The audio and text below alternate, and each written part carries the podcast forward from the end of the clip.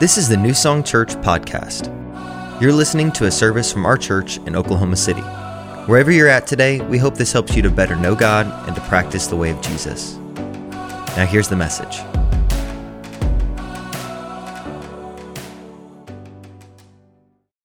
New Song Answers Weekend, and welcome if you are joining us online.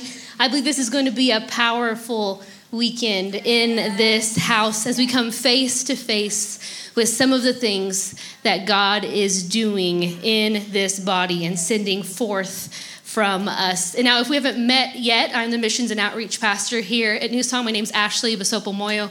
And if you're wondering what is New Song Answers, that is the ministry branch in which we answer the call to be the hands of Jesus um, beyond our walls, and that encompasses both missions and outreach. And as we've just heard in that video, there are some things that God has prepared for us to do this year that we are so excited about. So I'm going to break them down real quick.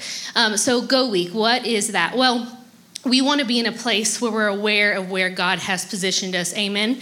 So, when we talk about the difference between missions and outreach, we're very passionate on when we go out on any sort of mission trip, we're not just going to do some good works, but leave soil with no one to tend it. We always want to come in under local ministries or local pastors when we go on a mission trip, but in outreach, we are that local body. So we want to make a bigger footprint this year than we ever have before. And so Go Week is kind of, if you can imagine with me, what it would be like if a mission trip and Serve Saturday had a baby. That's Go Week. So you'll be able to serve on Saturday, uh, Sunday, Monday, Tuesday, and Wednesday of Go Week. Be able to come here but still sleep in your own bed. And so this is what I want to challenge you to do. We have two tables. Somebody asked me this after last service, and I realized it was unclear. Two tables out in the lobby. Make sure you hit both of them, but one is about Go Week. I want everybody to take a paper and just go home and pray about it. It gives you all the logistics, all the information you would need to know because registration is now open. And we want to bring a full force into our city to say, you know what, we're not loving out of our own bank, we're loving out of His bank for this city and recognizing He has placed us here for a purpose and we are going to show up to what He has for us to do. Then we have four mission trips this year. We're going back to Puerto Penasco. I know many of you have been there. We love Pastors Conrad and Heidi, and we love the work that the Lord is doing there. We're honored to be able to continue helping them with that, doing the things, um, many of the same sort of ministry things, expanding it that we've done before, as well as helping them continue in growing the first Christian school in Puerto Penasco. We'll also be going to New York City. Now, here's the thing that I've seen when we talk about missions people get really excited about going far away, but if you tell them that we're going here in the United States, we kind of have that Samaritan mindset of like, what? You know, like they're just, you know, they've made their choices, they've had a chance, I want nothing to do with them. And we don't want that to be our heart. So, what we want is we want to see that our own country, we talk about the nations, our own nation needs Jesus. So, we're going to show up. We're going to show up in New York City and recognize that God has positioned us for a purpose and pour out that they too might know the name of Jesus. We'll be going back to Huauchinango this is where we did our pop up medical clinics last year, again with Pastors Conrad and Heidi, but in a different part of Mexico. And what I'd like to challenge you is if you have any medical background of any kind, whether it's in dental or it's in vision or just more of what everybody thinks when they hear the word medical, please show up to that interest meeting. There's going to be interest meetings starting next week for the next four weeks, one about each of the trips. That other table in the lobby has all of the information you need to know, um, as well as the app. But what we want is if you have any background in medical, would you show up to that meeting? Because whether or not it's going or not, I believe that God may have a place for you to sow or to invest into this work. Because here's what we see it's nice to do something that makes a difference. It's nice. But what we find is when we go in and we meet a really practical need, a really practical need, hearts open. There's a saying that people don't care how much you know until they know how much you care. And what we want to do is want to show up and want to pour out. And when we have the we have the opportunity at that moment, then we get to pray for them. And then in the evenings when they hear there's a ministry service with those same people those same people who just loved on me in practical ways are way more likely to show up. So we think it's very significant that the Lord has positioned us, and we want to challenge you to be a part of that. And lastly, we've had international mission trips, but we've never had an overseas mission trip. So Thailand is the first time that we are crossing the ocean. And Pastor Tondra and I were just in Thailand in December, and I will tell you that we left feeling very stirred very stirred for what the Lord is doing. Thailand is in the 1040 window, which basically means countries in that, that area of the world all have about 2% or less of people who know Christ, who know Jesus. And when we were there, it was evident. As much as you drive around here and you see so many churches, so many Buddhist temples were there. Yes. And you can see that people need him. Well, this team will not only be serving in Thailand, but also on the border of Myanmar, which is at war right now. And I'll be talking about it more later in this service. But if you're interested in any of these trips, Make sure that you take action, make sure you show up. We do think some of these will fill up very quickly, but I believe that some of you have an anointing on you to do ministry that God has prepared for us to do. So I am here today to bring you in on the 2024 vision for this house because we can see that God is doing something in our midst and we don't want to miss it. Okay, let's pray. Lord, we're so honored to meet with you. We're so honored to be able to hear your voice. And we ask that today you would give us vision. As we talk about things that maybe our hearts don't always, don't always tend to go towards, I pray that you would be in a place where we trust that you're going to interpret it to us. So we give you entrance. We give you entrance to mark us, to change us, to compel us, not because of human emotion, but because of your spirit. Lord, we trust you. We trust that with you at the helm, it is safe and good for us to go deeper and deeper and further and further in. Lord, I thank you that you breathe on this sermon, you breathe on these words, you give them life. Lord, would you help me today? Would you be my strength? Would you be my voice? Would you cover what I'm saying? And would you help me decrease as you increase? Thank you, Lord, for what you're doing. I'm honored to be a part of it. We're honored to be a part of it. We love you and we praise you in Jesus' name. Amen. Now, when I was 19, I moved to the country of Haiti and ended up in the city of St. Mark. It's a beautiful city along the ocean with mountains in the back the background and it's something that really has marked me forever. It's beautiful, both in the terms of its people, but it also marked me in the terms of the brokenness that exists there. And I saw God move in so many ways. Now, when I went, I knew that I was called, but I really had no clue how little I was prepared. But sometimes that's the perfect place to be because then you're all heart and you're ready, and God can do so much with that. Now, I showed up in St. Mark in August, and I'd already been in the country for around a month and I had to come face to face with a lot of the realities of what it means to live in this country. Things like intermittent electricity, bucket bathing, and living with the saying if it's yellow, let it mellow, and if it's brown, flush it down. I wasn't in Kansas anymore. so when I showed up in St. Mark, I'd already had some of that fresh off the airplane energy that had subsided. And I had realized that life is just a little bit different. Now, I was struggling with travel sickness. Travel sickness is when maybe the elements of where you're living are different than what you're used to, the food is different than what you're used to, and your stomach and your body has to get used to it. So I was struggling with that. In St. Mark, I found more things that stretched me. There were cockroaches the size of my thumb that would pour out of the palm trees when it rained, and there was a palm tree right in the courtyard by where I lived. There were mice. And when I was getting sick, remember, I was dealing with travel sickness, when I would get sick with no electricity in a dark bathroom, I could hear mice running around my feet. And it's oddly, oddly hard to get used to living under a mosquito net when you sleep. I was kept saying, This shouldn't bother me but it felt kind of like a spider web just wanted to wrap itself around me, and I was having a hard time.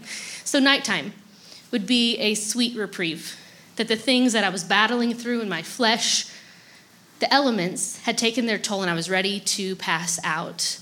Nighttime was a great time to have cooler temperatures and just get some good rest. So, imagine, imagine my surprise when I wake up in the middle of the night I've been so tickled to find out the day before that I'm living next door to a rooster.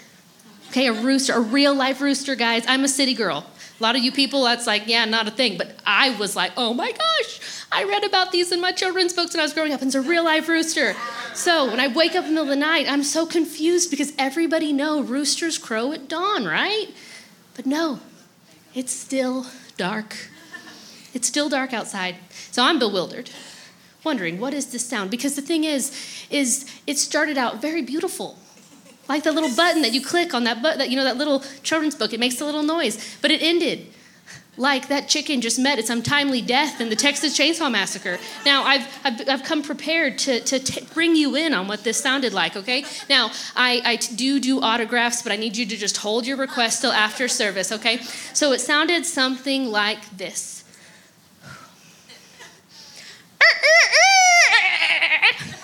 Now, I don't know if that rooster would feel like I did it justice, but that's how it sounded like to me. So, my room had tile on the floor. The walls were made of this kind of soft concrete, and the ceiling had these little pink, like kind of sparkles. So, when I woke up to that sound, that's what I was looking up at, and I was like, what on earth is going on?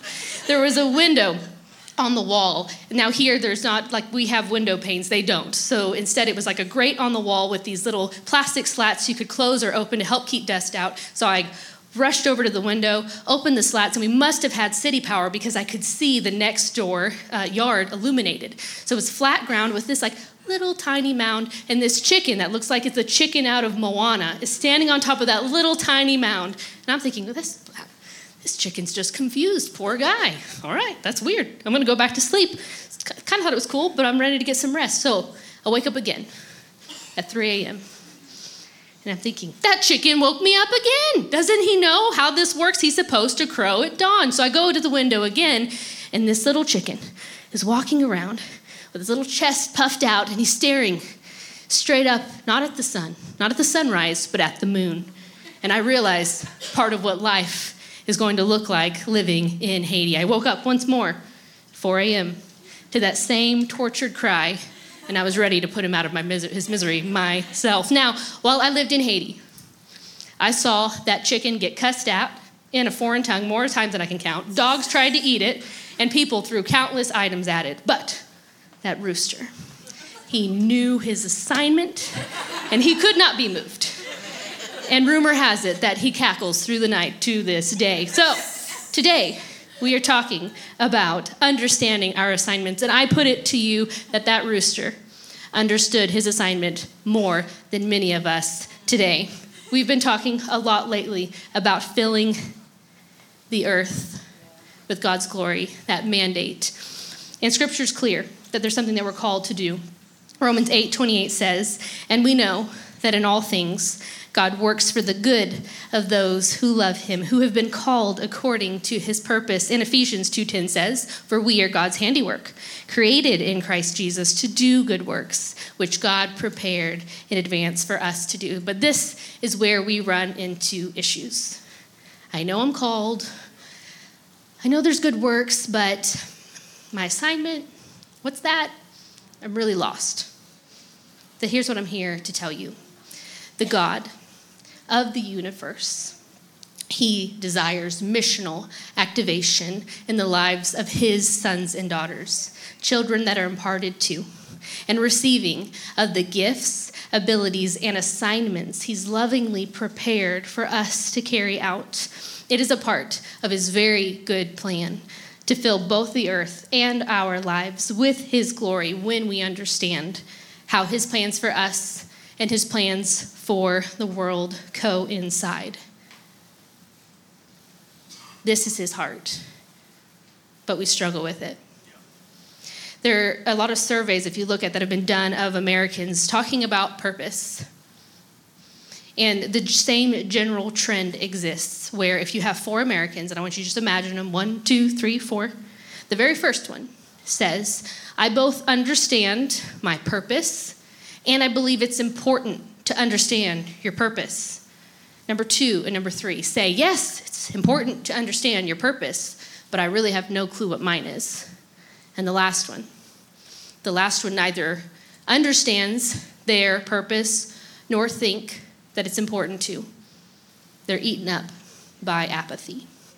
In other words, the vast majority of people have no clear understanding of assignment.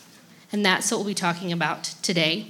We're going to talk about number one, his plans for us. Number two, his plans for the world. And number three, how they coincide. So, number one, his plan for us is to overflow from the inside out, being transformed and expressing it. If you've been around this house for long, hopefully you know our pursuits. We have four of them.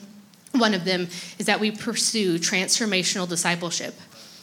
But as we do that, sacrificial mission, which is another one of our pursuits, is transformation expressed. Transformation expressed is sacrificial mission.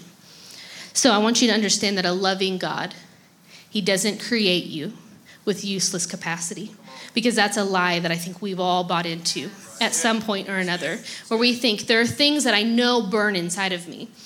If I met you as a child, what would it be that was burning in your heart to do? At some point, there was something. But then, as you walk on in life, you suddenly feel like I don't see the outlet for it. I don't understand what it's for. So maybe I'm just not supposed to use it at all. But God put it in there, He has a purpose for it. That the journey is not to say, force yourself into a place you think that you're meant to, to, to use it. It's to say, God, why did you put this in me and where do you have for me to use it? Psalm 34, verse 8 says, Taste and see that the Lord is good. Blessed is the one who takes refuge in him. When we start tasting and seeing that the Lord is good, when that becomes our very good pursuit, when we say, I want more of him, it changes us from the inside out. Life on assignment starts from the inside out.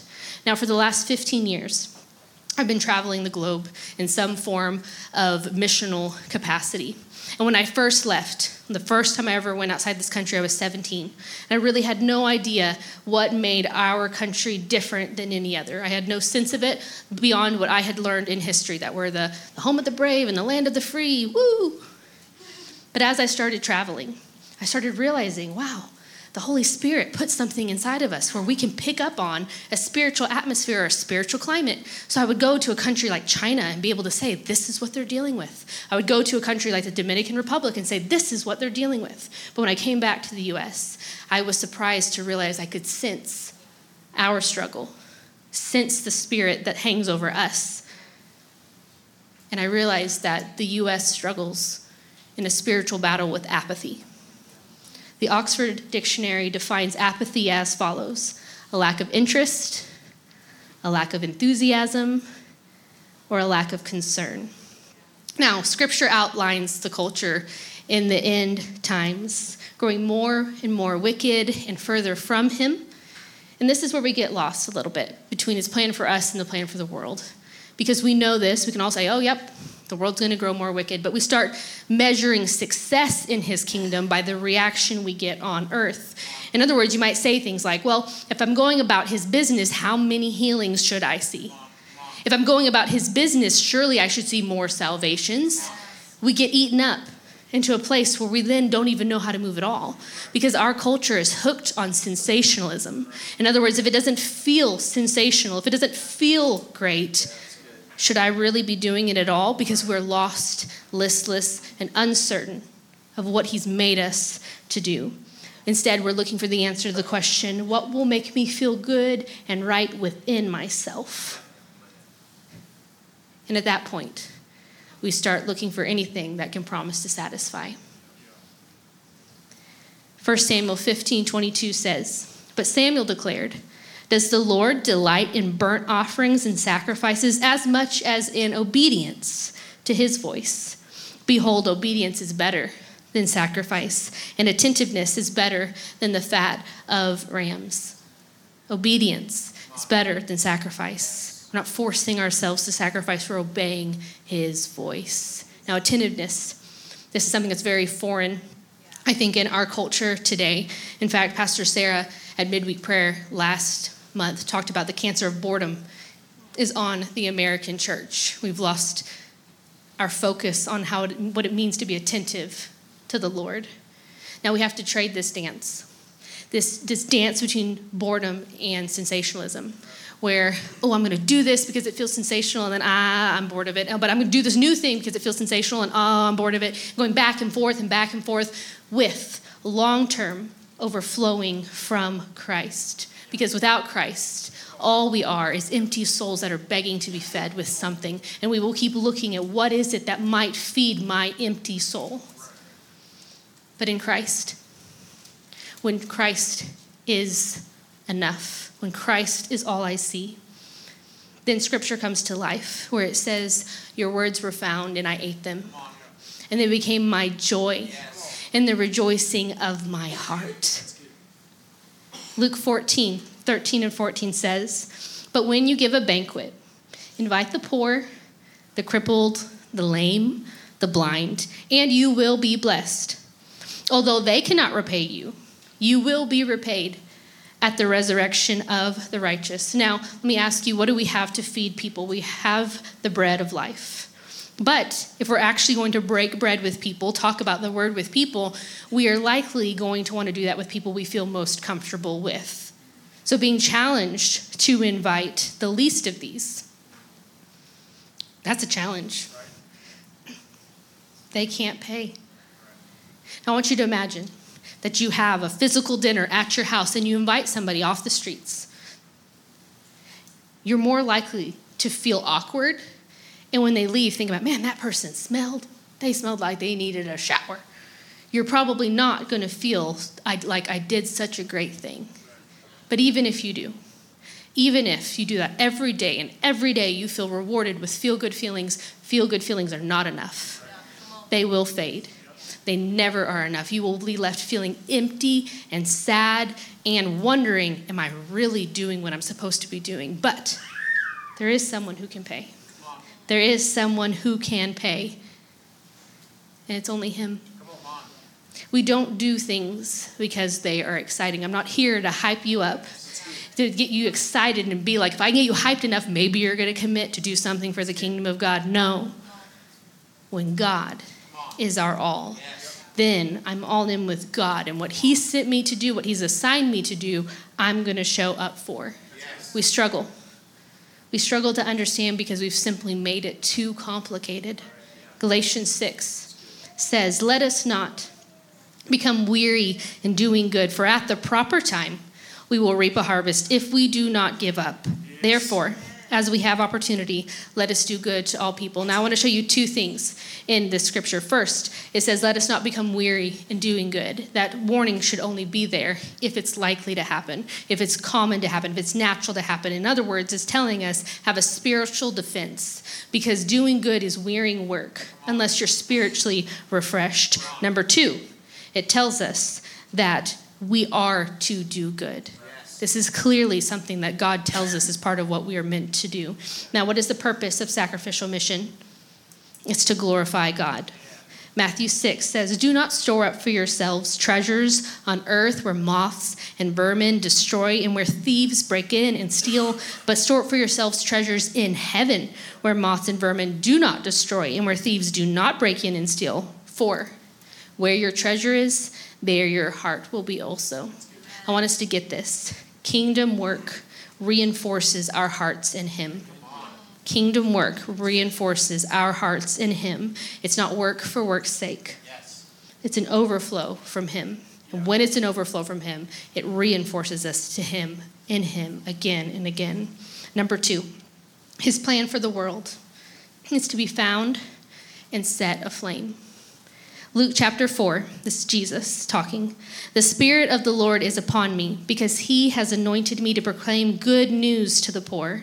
He has sent me to proclaim liberty to the captives and recovering of sight to the blind, to set at liberty those who are oppressed, and to proclaim the year of the Lord's favor. Now, Jesus was in the temple and he was reading the words of Isaiah.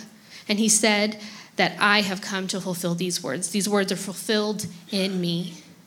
Now, if you look at why Christians were called Christians to begin with, it's because they said we were like little Christs running around doing his same mission. And we see in Scripture, there's evidence to back that up, that we've been called into his work. So he now commissions us and gives us this same anointing. Now, now parting words are important. We've heard it. Any last words? We've heard things like that there's a loved one that's passing away. Everybody wants to gather away, gather around them and then have their chance to both hear parting words and give parting words. Well, some of the parting words of Jesus can be boiled down to this message go, preach, and disciple. See, we get lost in three different questions What am I doing? Why am I doing it? And should I be doing it? What answers that is what he's told us to do go, preach, and disciple. This is our assignment. Now, other parting words of Jesus are found in Acts. He's talking to the apostles. He gave them this command Do not leave Jerusalem, but wait for the gift my Father promised, which you have heard me speak about. For John baptized with water, but in a few days you will be baptized with the Holy Spirit. But you will receive power when the Holy Spirit comes upon you, and you will be my witnesses in Jerusalem and in all Judea and Samaria and to the ends of the earth. Now, why would he say wait unless they knew there was somewhere for them to go? And they knew it.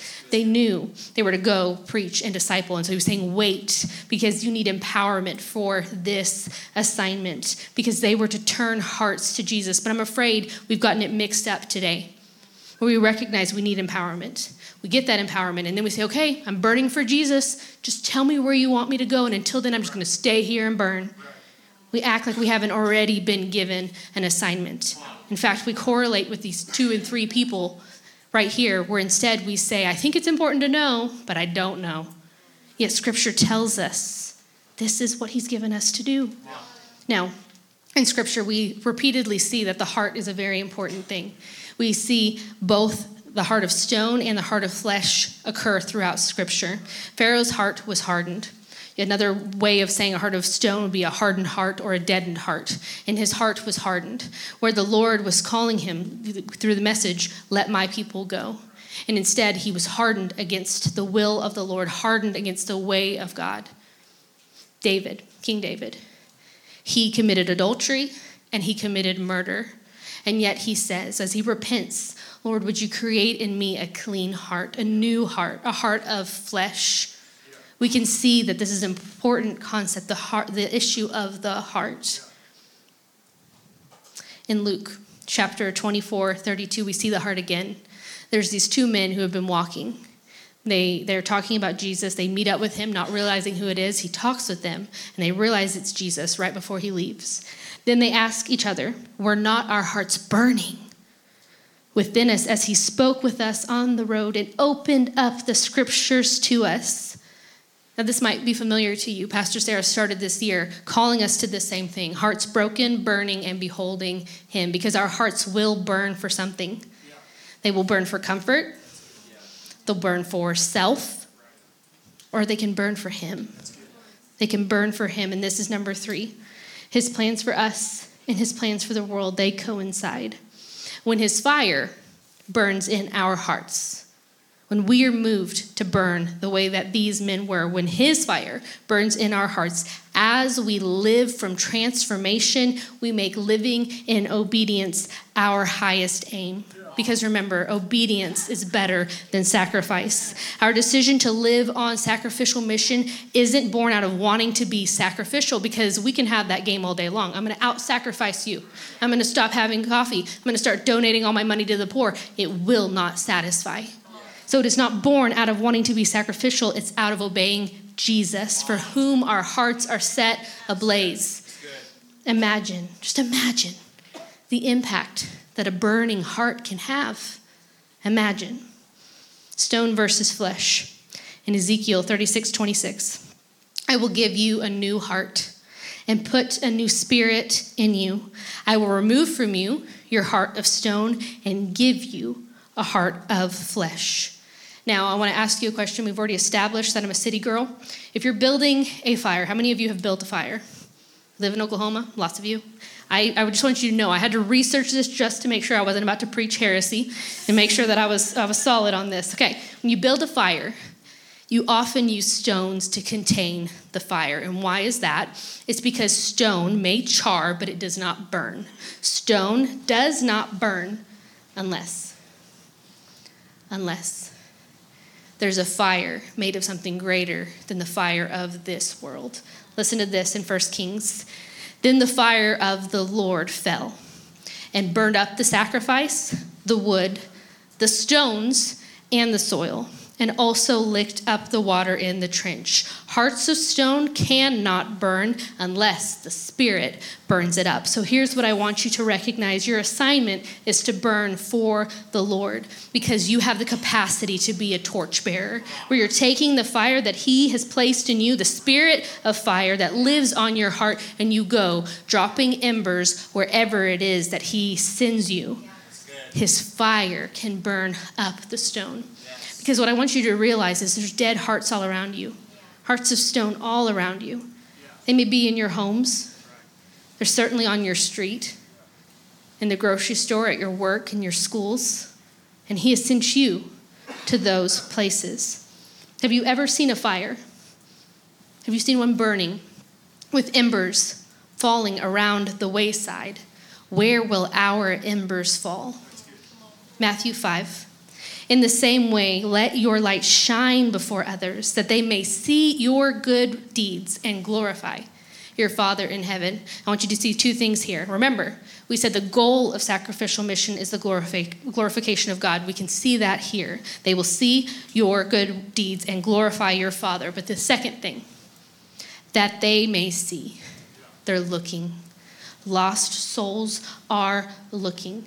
They're looking for whatever it is that can feed them. They have this hollow place inside and they're looking for something to feed it. And when they can see you on sacrificial mission that's not born out of pushing yourself harder, but born out of obedience to Christ, which is rooted in a love for Christ, they can see it. Now, in Matthew chapter 9, Jesus is looking out and he's moved with compassion. He says that people he can see them that they are like sheep without a shepherd. They're lost. And he says that we are to pray to the Lord of the harvest to send out more workers. Now, I used to wonder why does this say pray for him to send out more workers? Why doesn't he just do it? And I realized it's, it's representing the intercession that has to take place because people have to be formed to be sent. To be able to then be torchbearers, they have to have that flame burning on the inside of them. So let me ask you are you tending the burning in your heart that a torch might be ignited? Now, a torch only continues to burn properly if it's fed properly. It's, it's interesting doing some research on this. Back in medieval times, they would have a torch that sometimes would have rags that had been soaked in oil on the end. And oil is very, very significant in Scripture. We can see it over and over again. An example of it, it says that the Lord pours out the oil of gladness on the righteous. Or, in other words, He pours out the oil of gladness on those who are living rightly, who are following what He said to do. When we look at the armor of God, how we're supposed to go about our lives, the armor of God was written to correlate to Roman armor. And the shield of faith represented or correlated to a Roman shield. And that shield had to have daily applications of oil, or it would become brittle and useless. So, how are we tending our torches, our burning hearts, that we can go and set other people ablaze? We already know where Jerusalem, Judea, Samaria, the ends of the earth. Acts chapter 5 says, And every day in the temple, and from house to house. They did not cease teaching and preaching that Christ is Jesus. Now, we know the temple, but I want to add or draw your focus to the other part here, where it says from house to house. How many of you have ever done house to house ministry? Now, if you've been on a New Song mission trip, you probably have. It's a very common way that ministry is done in other countries where you go door to door, meet people, you pray for them, you might invite them to things. But here, it's not nearly so common. In fact, you may have already had the Jehovah's Witness come to your mind when I'm talking about this and thinking, I really don't want to be like that. Now, I'm about to talk about something, and it's going to feel like we're really departing from what we just talked about, okay? I promise it will come back around. How many of you have ever heard of replacement level fertility? Okay. Very few of you. This is the concept that people that are very smart study throughout the world saying how many babies need to be born to replace the current population. It's very important for economics, for um, growth. So they study these things. So in the USA, we need every woman to give birth to 2.1 children. Now, you're welcome. I've had three. So, nine of you women only need to have two, okay? But right now, in 2022, every woman was only having 1.7.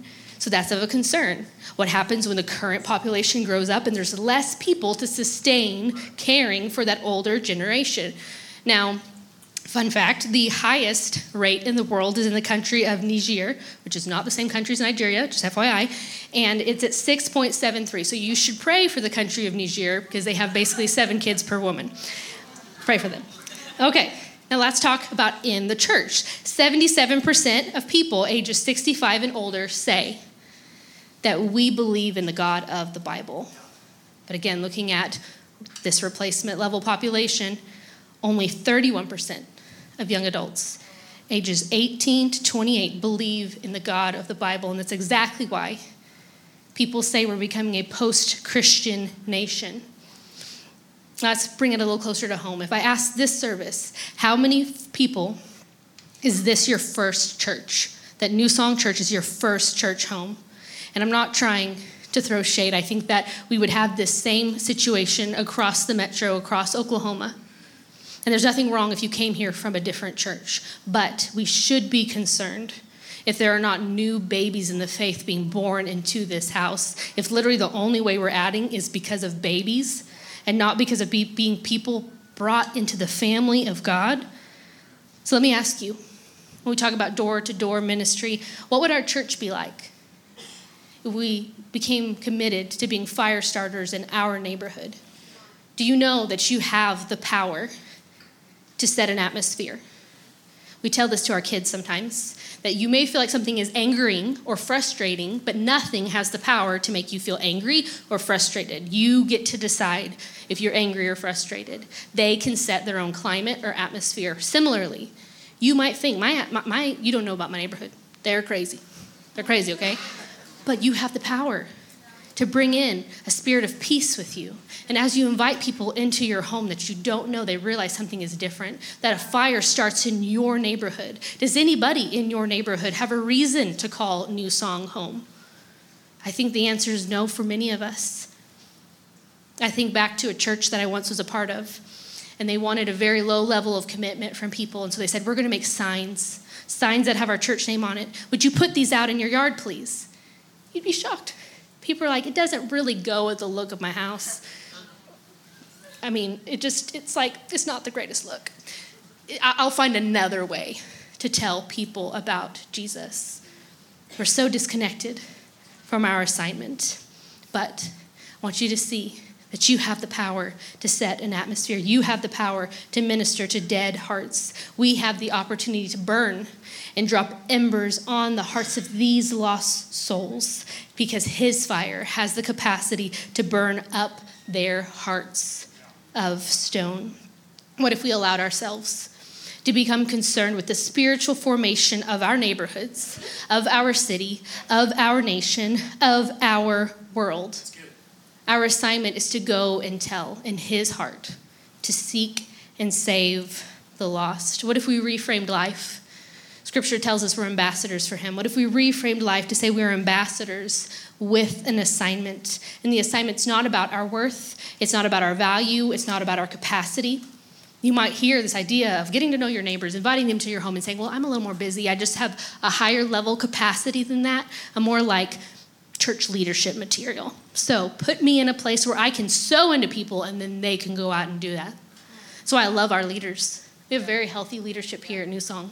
I've been on the mission field with Pastor Sarah, and I've watched her know almost no Spanish and going door to door and saying, hola, and telling people about Jesus.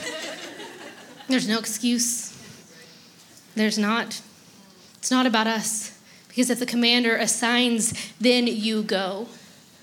We have a tendency to make the world about us instead of realizing we wait tables for the king And if I start saying I serve at the pleasure of the king, whatever he wants to do, my obedience to him, that's my highest aim. It's not success in this world. It's not building a great company. It's not having the best homeschool in the world. It's not any of these things. It's I serve at the pleasure of the king. And whatever he wants me to do, I will go and do it.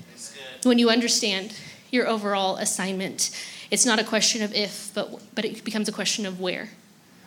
Instead of, is it my assignment? It becomes, where is my assignment to be expressed?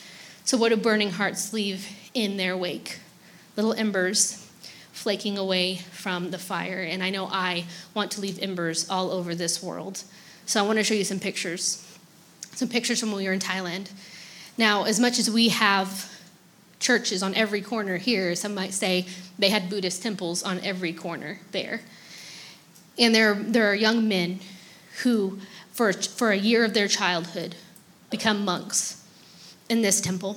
And the hope is that they can, they can accept the lifestyle enough to commit their entire lives to it, because if they can commit their entire lives and they decide to become a monk, their entire family will go to heaven. So, don't you think about the pressure that that is? So, we were at a school and there were a bunch of, of school children, but also the, the young monk boys had been brought over. And they were on, on this side over here. And we couldn't even, anyone who was a woman, couldn't even go near them for fear you would, you would, you would touch their arm or something. They have to live very, very set apart lives. And you could see in their eyes the weight that this carried. You can go to the second picture. So when we were there, we were making bracelets with them. And they say, Jesus loves you. And unlike our culture, in which maybe a seven year old boy would maybe like that. These were, like you just saw in the last picture, like young adult men. And they were so touched at the idea that someone would care enough about them. They were hearing the story of Jesus and they got these bracelets. The last picture. There, this man with the beard, his name is Pichai, he told his testimony. And he had been like those boys in the Buddhist temple at one point in his life. And he talked about how much he tried to muster himself up to say, I want to do this for my family, yet he couldn't. So, in this picture, what they're doing, we were there at Christmas time, they're telling the story of Jesus because most countries celebrate Christmas, but many have no clue what it is that they're actually celebrating. They have no clue what it's about. So, there was a Thai track, like audio track in the background, and they're acting out this play. So you see Pastor Tondra, he's King Herod. we were all asked to fill different roles. And what I want you to see is it was not, oh, I can preach a wonderful sermon. Please just give me a mic. It wasn't, oh, this is not really what I'm cut out for. Don't you have anybody could go up and do this? It was, no, my heart is burning for Jesus. You see, I'm on a tirade against apathy. When your heart burns for Jesus, you will take up whatever assignment He's come and told you to do it. Two grown men acting as King Herod and his soldier with all their hearts, that somebody else would have the chance to have their heart set on fire. Is anyone's heart burning because of you? Is anyone's heart burning because of the message that you are sharing? I want you to see this that there are lost souls waiting for you to show up to your assignment. You are a burning heart. You're a torchbearer to lost souls. It's been said in this house that it's not as important to know the battle plan as to know the commander's intent and the mission. If you're in a place where you really don't know what you're supposed to do, you know his intent, you know the mission, you know how to be about your father's business. But we got get caught up in the battle plans. So does he want me at point A or point B? And I'm just not going to move until I understand. But no, Remember, He's God enough to move us. He's God enough to put you where you need to be if you're just not exactly the right spot, but you know His heart. So will you live on it? Will you live on assignment from His heart to go, to preach, to disciple? Proverbs 11:30. This is a very rich text. I encourage you to study it, but it's also very simple. It says, The fruit of the righteous, that's us, the fruit of the righteous is a tree of life, and he who wins souls is wise. That's wisdom winning souls is wisdom. We don't want to be like Jonah. Jonah is a story many of us heard up, uh, grew up hearing, where there was the country of Nineveh. They were very barbaric people, and Jonah was told, "Go deliver this word from the Lord to them," and he ran away. got swallowed by a fish, prayed and repented in the, the belly of the whale. He was thrown up. He went to the Ninevites and they repented. However, a lot of times the last chapter of that book isn't taught. In that last chapter, he throws a full on temper tantrum. And he says, I didn't run away because I was afraid of being hurt by them. No, I knew they were going to listen. I knew it. I knew they were going to listen. He was so upset. He said, I'm so angry I could die. He despised his assignment. Meanwhile, we have Paul. Paul, who had so much inside of him, so much that he could have done, but no, all he wanted to do is what the Lord had called him to do. And he said, To live is Christ, but to die is gain, withholding nothing. We want to be a people withholding nothing, that we are poured out on assignment, praying this prayer Lord, would you give us wisdom? Lord, give us this kind of wisdom. Winning souls is wise. I want to be wise.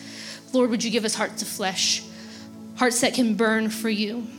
Lord, would you help us make obedience our highest aim? A people saying we serve at the pleasure of the King, not giving in to the lie of replaceability, so common in our culture, saying that if I abdicate, there's somebody else. Because in a battle, every soldier matters. No, you cannot abdicate your responsibility for taking territory. We have to make the most of every opportunity. That's what scripture says, making the most of every opportunity because we have a kingdom, a kingdom to expand. That's filling the earth. We have a kingdom to expand. Let's pray. Lord, I know, I know that in this house you have started a fire. I've seen it and I've seen it grow. But Lord, I pray right now for the people who have allowed it to become a controlled burn and who aren't letting it become a wildfire. Because scripture also tells us that you are the cornerstone. You will keep us in check when our obedience and our hearts are to you. So, Lord, would you help us? Help us move from saying, Where is my assignment? Do I have one? to saying, I see it. I serve at the pleasure of the King. And Lord, will you show me where it is to express this? Lord, I thank you for what you're doing here, and we honor you and we give you the fruit. In Jesus' name, amen. Amen. Thank you, Ashley. Wasn't that good? I hope that, that, that your heart is stirred. I hope that there's something inside of you, an ember that is burning. I believe that God has called us to be an impactful church. You know, when we moved to Oklahoma City nine years ago to plant this church, um, we obviously did not know it all. There's a lot that God has shown us over the past eight years, but one of the things that we did have an understanding of early on is that we wanted to be a church that that made a difference. We wanted to be a church that if if we had to close our doors, that the world would would miss this community. They would miss what God was doing. We wanted to not just be here and have services and come together and do our little thing, we wanted to impact our city. We wanted to impact our nation. We wanted to impact the world. And, and so we just kind of started where we could at that time and just started doing what we could to be obedient to what we felt like God was saying. And it started small. Uh, but I'm, I'm so grateful for where we find ourselves today a church of over a thousand people. And, and, and God is just calling us to higher levels of, of taking this idea and, and growing it and having more impact. We believe that New Song Church is called to touch the world. We really believe that. And but in order for that to happen, we all play a part in that. That's not just like the messages that go out of this house, the music that goes out of this house. It's the people that go out of this house, and it's the missions uh, and, and, the commitments that we make that we send out of this house that are going to impact the world. And so there, there's two aspects that we want to highlight for you as, as we kind of close our service today. Uh, Pastor Ashley said sacrificial mission is transformation expressed. So there's two ways we're expressing this transformation that's taken place in our lives so that it can bring that kind of transformation to the world. One is go, that God's called some of you to go on a mission trip, to go be a part of what we're going to do in our city, what we're going to do in New York, what we're going to do in these other countries. Uh, some of us are called to that, but here's what all of us are called to, and that's sow.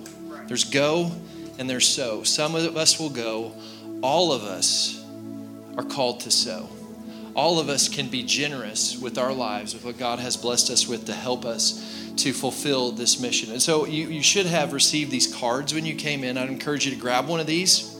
There's a QR code on the back of it. We'll also throw it up here on the screen.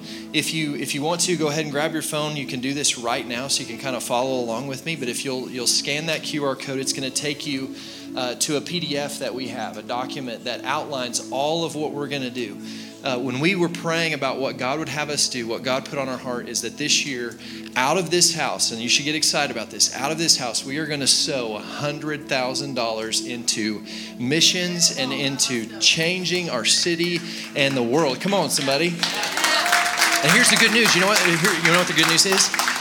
We have all the money we need. You know why? Because we have you. And, and, and, so we can do this, and we believe we're called to do this. And so this is what we're going to do. We're going to chase after this, and we're going to make this kind of impact. So in this PDF, I want to outline, just show you a few of the things that we're going to be doing, just to kind of highlight them to you, what, what we're going to be accomplishing. In fact, there's one uh, page in the PDF where there's a click here. You can click on that, and you can go right into sowing and giving and all that kind of stuff. Um, $3,000 is going to go towards Embrace Grace and Embrace Life. If you don't know what that is, that's the ministry we do here locally to help uh, women who have found themselves in unplanned pregnancies and to support uh, women who don't have good family structure around them. So $3,000 is to help them with that, to help take care of them, throw baby showers, do all the kind of stuff we're going to be doing through that. Uh, $3,000 is for our Serve Saturdays. As you know, we, we come together on these Serve Saturdays. We go into our city, uh, but having some, some money helps us to go into these places and, and give them some of the like real materials and things that we need in order to go in and have a greater impact. Um, $6,000 is going to be used for our Go Week, that, that week of spring break when we're going to be going into the city and doing all these painting things and cleaning things and raking leaves and doing all the stuff we're going to be doing uh, will help us with that. Uh, $10,000 is going to be for our local partner investments here. This is stuff like Hope is Alive, Real Single Moms, the ministries that we, we've seen here in our city that we support, that we love what they're doing. Uh, $3,000 is going to be used to send scholarships out. We have people who come to us from time to time that feel a missional call on their life. And so the funding for that is going to be used to say, yes, go do that, spend a year there. We're going to support you monthly. We're going to help you do that. So we're putting some money aside for that. Uh, $30,000 is going to go towards our new song network partner partner support. Check this out, church. We have New Song missionary support in Israel, Japan, Mexico, Ukraine, Moldova, Greece, Thailand, Myanmar, and Pakistan. Come on, church. Isn't that awesome? We're touching the world. We're touching the world with Jesus, with His love, and we need your help to continue to do that. Another $30,000 is going to go towards uh, what we're going to be doing in Penasco. When we're there, we're going to be helping build another building for their school. It's the first Christian school in Puerto Penasco. We're helping build that. We're helping support that. So we're gonna we're gonna have the money to, to do that, and we're gonna build it while we're there. I'm going to Puerto Penasco this year. I'm gonna be swinging a hammer. It's gonna be good. And then we're going to Thailand. David's going to Thailand. it's gonna be good. He's excited. He is. He's just playing guitar, but. We're going to go to Thailand, $15,000 to help them. This is kind of cool too. If you were if you've been around New Song for a long time, you know at the very beginning of the church, we started supporting uh, a school in Thailand, buying uniforms for them. We've been continuing to support them through the years. Well, some of these kids are now graduating from this school, and so it's just kind of continuing this this partnership we've had with that ministry uh, to help support them and help them. So there's a lot that we're doing, and here's here's what we're calling you to. We're calling you to say this, have this heart posture. Lord, whatever you want. Like that's the call. Holy Spirit, what do you want to do? In fact, I want to ask you to stand up on your feet.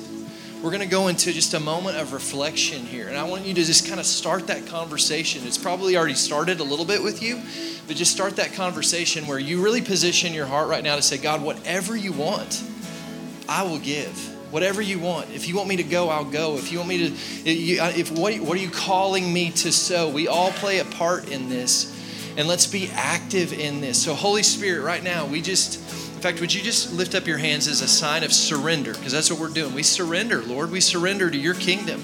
We surrender to your rule and reign. We say we want to see your ways in this world. We want to see this whole earth filled with your glory. We want to expand the kingdom of God. And we're asking you to use us. We're asking you to speak to us, Lord. Help us as, as, as couples to understand what we should give. Help us as individuals to understand what we should give.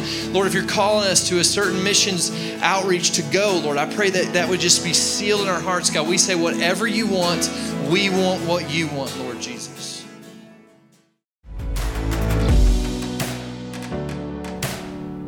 Thanks again for listening. For more information on our church or for more resources to help you grow in your faith, go to newsongpeople.com or download our app by searching for New Song Church OKC in the App Store.